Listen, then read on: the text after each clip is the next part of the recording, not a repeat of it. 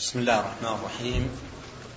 الحمد لله رب العالمين وأشهد أن لا إله إلا الله وحده لا شريك له وأشهد أن محمدا عبده ورسوله صلى الله وسلم عليه وعلى آله وأصحابه أجمعين.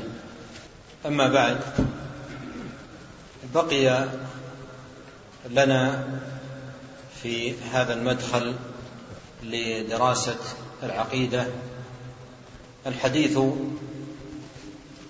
عن بعض مصنفات أهل السنة والجماعة في العقيدة والتعريف بها ولو بكلام مجتزى أو ألفاظ مختصرة.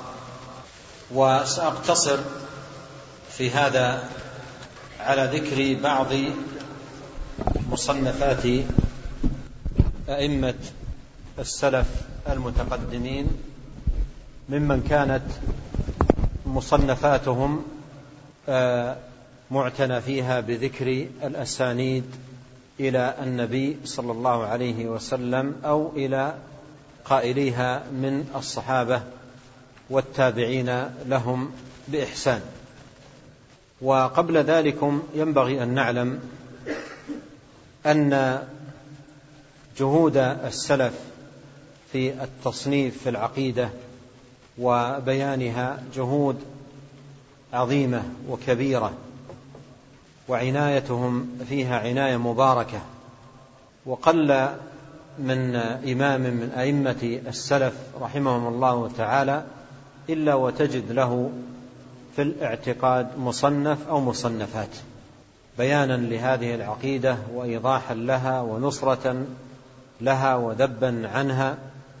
وهذه المصنفات في العقيدة هي ما بين مصنف قائم على التأصيل والتقرير والبيان والإيضاح لهذه العقيدة وذكر الدلائل والشواهد لها أو مصنف قائم على الرد على المخالفين وإبطال عقائدهم وتفنيد شبهاتهم ودحض دعاواهم الزائفة الباطلة. وكذلكم مصنفاتهم هي ما بين مطول ومختصر.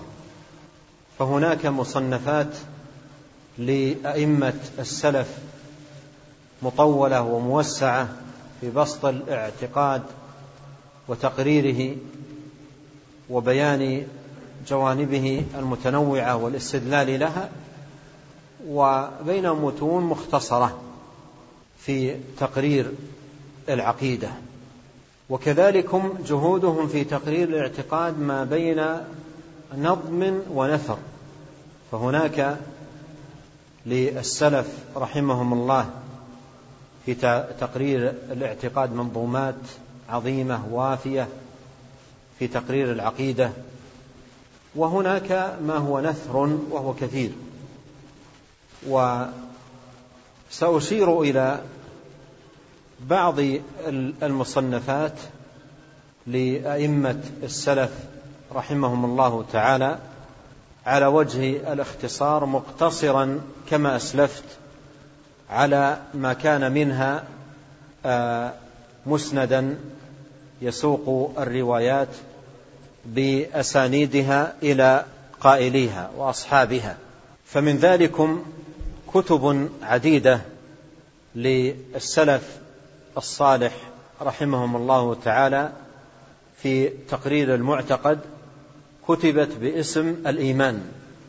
وفي هذا عدة مصنفات منها الإيمان لأبي عبيد القاسم بن سلام المتوفى سنة 224 ومنها الإيمان لابن أبي شيبة صاحب المصنف المتوفى 225 ومنها كتاب الإيمان لمحمد بن يحيى العدني المتوفى 243 ومنها كتاب الإيمان لأبي عبد الله محمد بن إسحاق بن منده المتوفى سنة 395 وهناك كتب للسلف كثيرة جدا في الاعتقاد سميت بالسنة وهي عديدة. والمراد بالسنة في هذه المصنفات أي العقيدة المستمدة من سنة النبي عليه الصلاة والسلام بخلاف العقائد القائمة على البدع والأهواء والضلالات.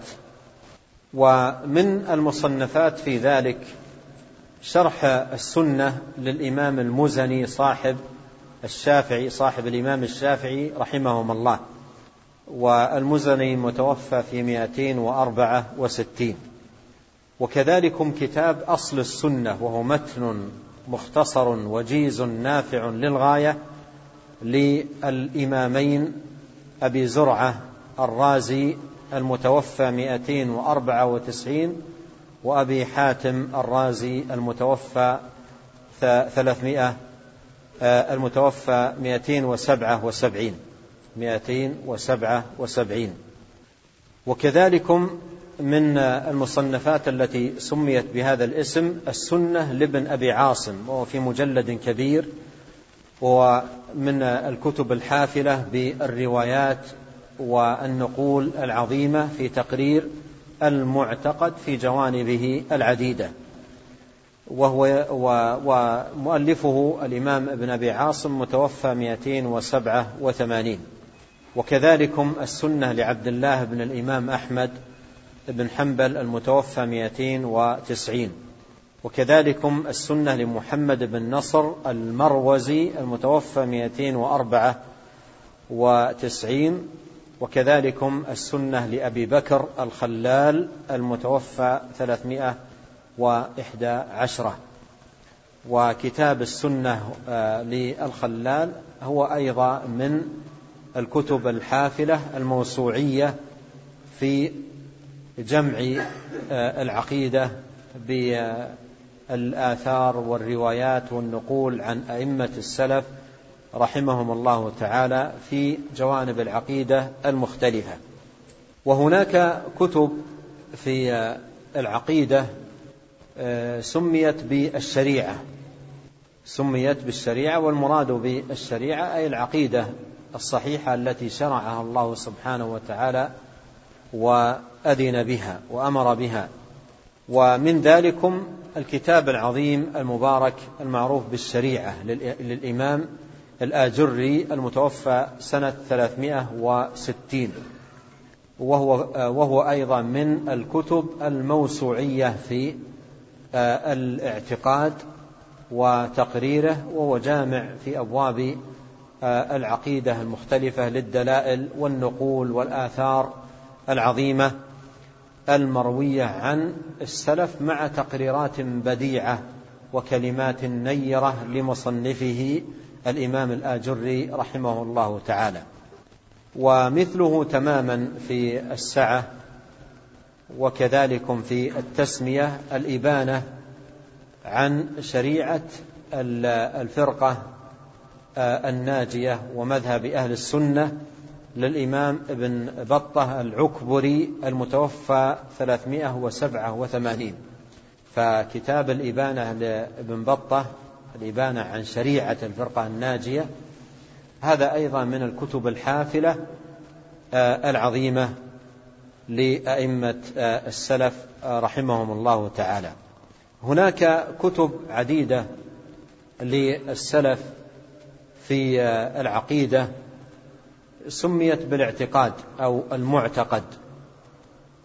وقد عرفنا فيما سبق أن هذا الاسم اسم شرعي وجاء به حديث عن رسول الله صلى الله عليه وسلم ودرج جماعة من السلف رحمهم الله تعالى على تسمية الكتب المصنفة في أصول الدين بهذا الاسم الاعتقاد. ومن الكتب الحافلة الجامعة في أمور الاعتقاد المتنوعة.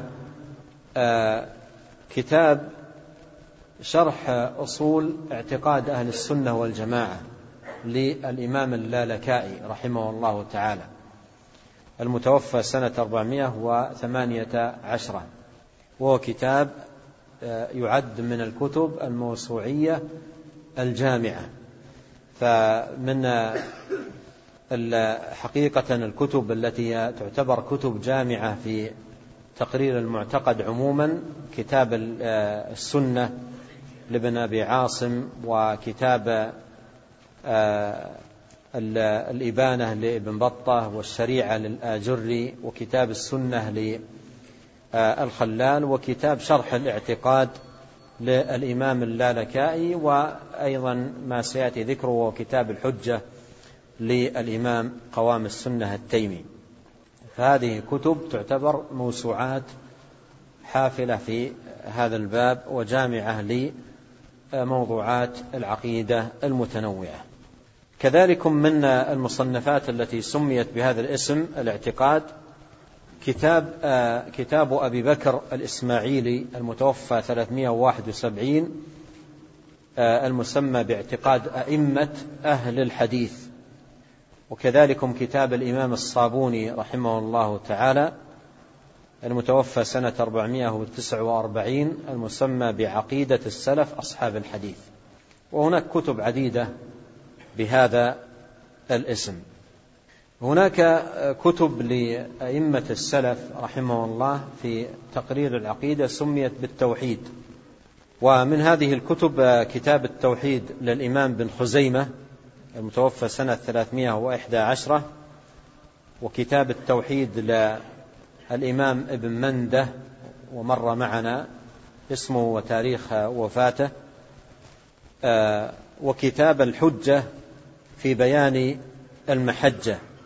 في شرح التوحيد ومذهب أهل السنة لقوام السنة التيمي المتوفى سنة 535 ومطبوع في مجلدين وكتاب نفيس ومفيد فائدة عظيمة جدا في بابه. وهناك كتب لأئمة السلف ألفت في الرد على المخالفين من أهل البدع والأهواء والضلالات وهي أيضا كثيرة جدا.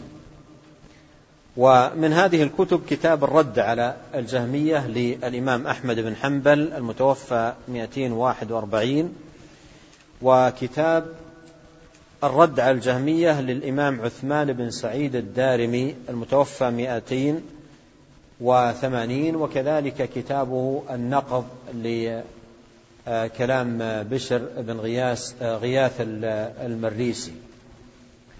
نقض الدارمي على بشر بن غياث المريسي. وبشر بن غياث من رؤوس المعتزلة وكبرائهم. وكذلكم آه، كتاب الرد على الجهمية لابن منده المتوفى 395 وقد تقدم ذكره والإشارة إلى بعض آه، مصنفاته. والكتب في آه، باب الرد على المخالفين لأئمة السلف عديدة وهذه المذكورة هنا هي بعضها. و هناك كتب لأئمة السلف في العقيدة اعتنت أو تخصصت بجوانب معينة ومسائل معينة من الاعتقاد. مثل على سبيل المثال خلق أفعال العباد للإمام البخاري المتوفى 256 وكتاب العرش وما روي فيه لمحمد بن عثمان بن أبي شيبة المتوفى 297 وكتاب التصديق بالنظر إلى الله للإمام الآجري آه، رحمه الله صاحب كتاب الشريعة المتقدم ذكره وكتاب رؤية الله وكذلك كتاب الصفات للإمام آه، الدار قطني المتوفى 385 وهناك كتب عديدة في آه، هذا المجال. أيضا مما يشار إليه هنا أن أئمة السلف الذين صنفوا مصنفات جامعة في في في الحديث سواء من اشترط الصحة منهم كالبخاري ومسلم أو من لم يشترط الصحة كأصحاب السنن كلهم وضعوا في هذه الكتب الجامعة كتبا خاصة في الاعتقاد. فمثلا الإمام البخاري رحمه الله تعالى له في كتابه الصحيح كتاب الإيمان في أوله وكتاب التوحيد في خاتمته وكتاب الاعتصام. والإمام مسلم رحمه الله تعالى له في كتابه آه، الصحيح كتاب الإيمان. الإمام النسائي رحمه الله له كتاب النعوت في كتابه السنن والإمام آه، آه، الإمام أبي داود رحمه الله له الرد على الجهمية في كتابه السنن. ومقدمة سنن ابن ماجه هي في تقرير المعتقد. الشاهد أن هؤلاء الأئمة الذين كتبوا مصنفات جامعة في أحاديث الرسول عليه الصلاة والسلام خصصوا كتبا خاصة في الاعتقاد. ومن أئمة السلف رحمهم الله كما قدمت من لهم منظومات نافعة في تقرير العقيدة. ومن هؤلاء الإمام ابن أبي داود صاحب ابن صاحب السنن.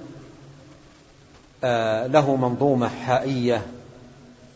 أولها قوله تمسك بحبل, بحبل الله واتبع الهدى ولا تك بدعيا لعلك تفلح في تقرير العقيدة والرد على المخالفين. جمع فيها مع وجازتها أبياتها ثلاث وثلاثين بيتا جمع فيها بين تقرير العقيدة والرد على المخالفين لها وأيضا ضمنها ذكر الأدلة. ضمنها رحمه الله تعالى ذكر الأدلة. وهذه المنظومة لها شروحات قديمة وحديثة. وممن شرحها الإمام ابن البنا وكذلك الإمام السفاريني رحمه الله لوائح الأنوار البهية ومطبوع في شرح هذه المنظومة منظومة ابن أبي داود الحائية. وكذلك من المنظومات الجيدة في العقيدة الرائية للزنجاني. ولمصنفها رحمه الله شرح عليها ولكنه لم يوجد كاملا. لم يوجد كاملا وهذه المنظومة طبعت مؤخرا. مع ما وجد من شرحها وما لم يوجد من شرحها أكملته بشرح لها وطبعت في وقت قريب. للإمام الزنجاني رحمه الله وهي رائية نفيسة جدا في تقرير العقيدة. وبعد هؤلاء الأئمة أيضا وجدت جهود كبيرة جدا وضخمة في تقرير العقيدة والتأليف فيها والانتصار لها والرد على المخالفين لها. ومن أوسع الجهود وأكبرها في هذا الباب جهود الإمام شيخ الإسلام ابن تيمية رحمه الله تعالى. فإن الله سبحانه وتعالى قيض هذا الرجل العظيم للكتابة في العقيدة والتقرير لها والرد على المخالفين وتتبع شبهاتهم فما تكاد تجد فما, فما تكاد تجد شبهة لصاحب بدعة إلا وتجد عند شيخ الإسلام وجوه كثيرة في نسف نفس نسفها وإبطالها. وكان يكتب في الرد على الشبهة الواحدة وجوه كثيرة جدا. وأعطاه الله سبحانه وتعالى حافظة واسعة واطلاع كبير على جهود أئمة السلف وحفظ للمروي والمأثور عنهم وبراعة عظيمة في نقد المخالفين. وكان إذا أوردت الشبهة له أجاب عليها من ساعته. رحمه الله. ومن ما يذكر في هذا الباب آه، أن آه، أنه رحمه الله آه، أرسل له بعض المخالفين بورقة وقيل إن هذه الورقة كتبوها أكثر من مرة يكتبونها ثم يمزقونها ويكتبونها مرة ثانية إلى أن اتفقوا على تلك الورقة أرسلوها لشيخ الإسلام ابن تيمية فقال لحامل الورقة أخبرهم أن هذا الكلام الذي كتبوه في هذه الورقة يتعلق بكلام الله سبحانه وتعالى قال أخبرهم أن هذا الكلام باطل من وجوه. الأول الثاني بدأ يعد قال لا ما أستطيع أن آه، يعني أنقل لهم اكتبه لي. فكتب رحمه الله في جلسته تلك تسعين وجها. في إبطال آه، قول أولئك في الكلام النفسي. الأول الثاني كتبها وطبعت في ثلاث مجلدات. طبعت في ثلاث مجلدات وكانت في ثلاث مجلدات لأنها أضيف لها ما يسمى بأعمال التحقيق. آه، آه، نظم رجل يقال أنه رجل من أهل الذمة منظومة فيها التشكيك في أمور آه، القدر. وجاء جاء بهذه الأبيات لشيخ الإسلام ابن تيمية رحمه الله للرد على الشبهات التي أثارها ذلك الرجل. ففي جلسة رحمه الله أخذ قلم وورق وبدأ يكتب فعرف الحاضرون أنه جلس يرد على تلك الشبه وفوجئوا لما انتهى وإذا به كتب منظومة آه، في الرد على تلك الشبه على نفس الوزن ونفس القافية ومطبوعة وكتب أيضا حولها شروحات عديدة بعنوان التائية لشيخ الإسلام ابن تيمية رحمه الله في رد شبهة أهل القدر. وهي منظومة عجيبة جدا وكتبها في مجلس واحد. الواسطية هذا الكتاب العظيم المبارك الذي قرئ في مجالس كثيرة وكتبت حوله شروحات كثيرة كتبه في جلسة بعد صلاة العصر. جلسة واحدة بعد صلاة العصر بعد أن ألح عليه رجل من أهل واسط من القضاة من أهل واسط ألح عليه واعتذر فأمام إلحاحه جلس وكتب تلك العقيدة المباركة التي آه، في حياته رحمه الله انتشرت انتشارا واسعا فكيف بعد حياته رحمه الله وكيف بهذا الزمان زمن المطابع. لأن في الزمان الأول ما كان الكتاب ينتشر إلا بنسخة بالأقلام. ونسخ الكتاب بالأقلام يحتاج إلى وقت. أما الآن المطبعة تطبع العشرة آلاف والعشرين ألف والثلاثين والمئة والأكثر في لحظة واحدة. والأنترنت آه، أعجب وأعجب في نشر. فكتاب شيخ الإسلام ابن تيمية رحمه الله الواسطية من الكتب العظيمة التي بارك الله سبحانه وتعالى بها وانتفع بها خلق كبير من طلبة العلم. ثم أيضا لتلاميذه من أمثال ابن القيم وابن كثير وكذلك الإمام الذهبي وغيرهم من الأئمة جهود عظيمة ومباركة في تقرير العقيدة وأيضا مضى, مضى أهل العلم في الكتابة في الاعتقاد إلى أن قيض الله سبحانه وتعالى الإمام المصلح المجدد شيخ الإسلام محمد بن عبد الوهاب رحمه الله تعالى فكتب كتبا من أعظمها كتابه التوحيد. وهو كتاب عظيم مبارك على طريقة السلف وعلى نهجهم وجادتهم. وأيضا كتب كتبا أخرى عظيمة ونافعة بارك الله سبحانه وتعالى فيها بركة عظيمة جدا ونفع الله سبحانه وتعالى بها نفعا كبيرا وطرح أو وجعل لها سبحانه وتعالى قبولا في الناس وانتشرت ودرست وشرحت وكتب حولها الشروحات الكثيرة وترجمت أيضا إلى اللغات العديدة فنفع الله سبحانه وتعالى بها نفعا آه، عظيما. ولعلنا آه، نكتفي بهذا القدر فيما يتعلق بالمصنفات لأئمة السلف رحمهم الله تعالى في آه، تقرير الاعتقاد لننتقل إلى موضوعنا الأخير الذي هو آه، خاتمة الحديث في هذا الملتقى الذي نسأل الله عز وجل أن يبارك فيه. وهو عن الثمار والآثار المباركة والعظيمة التي آه، يجنيها صاحب العقيدة الصحيحة في دنياه وأخراه.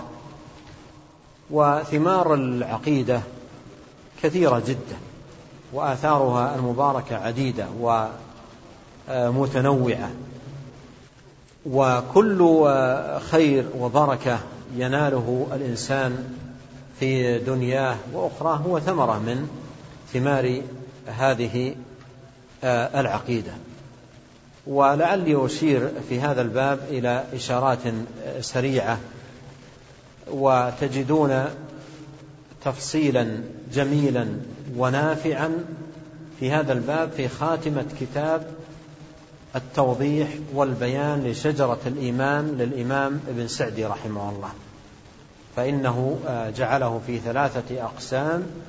خص القسم الأخير منه في ذكر ثمرات الإيمان وفوائده التي يجنيها أهله في الدنيا والآخرة. فمن ثمرات العقيدة الصحيحة والإيمان القويم في الدنيا والآخرة. دخول الجنة والنجاة من النار والفوز برضا الرب سبحانه وتعالى. والأدلة على هذا في كتاب الله عز وجل وسنة نبيه صلوات الله وسلامه عليه كثيرة جدا. وكذلكم من ثمار العقيدة وآثارها العظيمة المباركة غفران الذنوب وإقالة العثرات ومغفرة الزلات. فالعقيدة أعظم ما أعظم أمر تغفر به الذنوب. وقد قال الله سبحانه وتعالى إن الله لا يغفر أن يشرك به ويغفر ما دون ذلك لمن يشاء. وجاء في سنن الترمذي جاء في سنن الترمذي من حديث أنس بن مالك رضي الله عنه أن النبي صلى الله عليه وسلم قال قال الله تعالى يا ابن آدم إنك ما دعوتني ورجوتني غفرت لك ما كان منك ولا أبالي. يا ابن آدم لو بلغت ذنوبك عنان السماء ثم استغفرتني غفرت لك. يا ابن آدم لو أتيتني بقراب الأرض خطايا ثم لقيتني لا تشرك بي شيئا لأتيتك بقرابها مغفرة. وهذا الحديث هو من أجمع الأحاديث في ذكر أسباب مغفرة الذنوب وهي الدعاء مع رجاء الإجابة والاستغفار والتوحيد. والتوحيد هو أعظم أسباب المغفرة بل إن من يأتي يوم القيامة ليس موحدا فلا مطمع له في مغفرة الله. ولا سبيل له لنيل رحمة الله سبحانه وتعالى لأن الله سبحانه وتعالى حرم المغفرة والرحمة والجنة والنجاة من النار على الكافرين.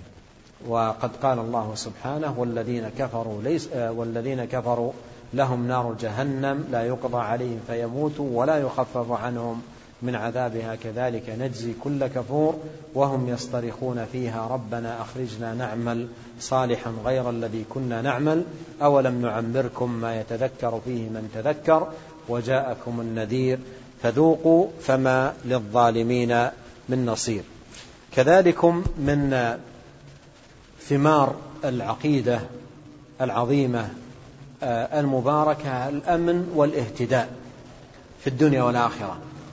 كما قال كما قال الله سبحانه وتعالى الذين آمنوا ولم يلبسوا إيمانهم بظلم أولئك لهم الأمن وهم مهتدون. فالأمن في الدنيا وكذلك الأمن في الآخرة يوم الفزع الأكبر لا يكون إلا لمن صحت عقيدته.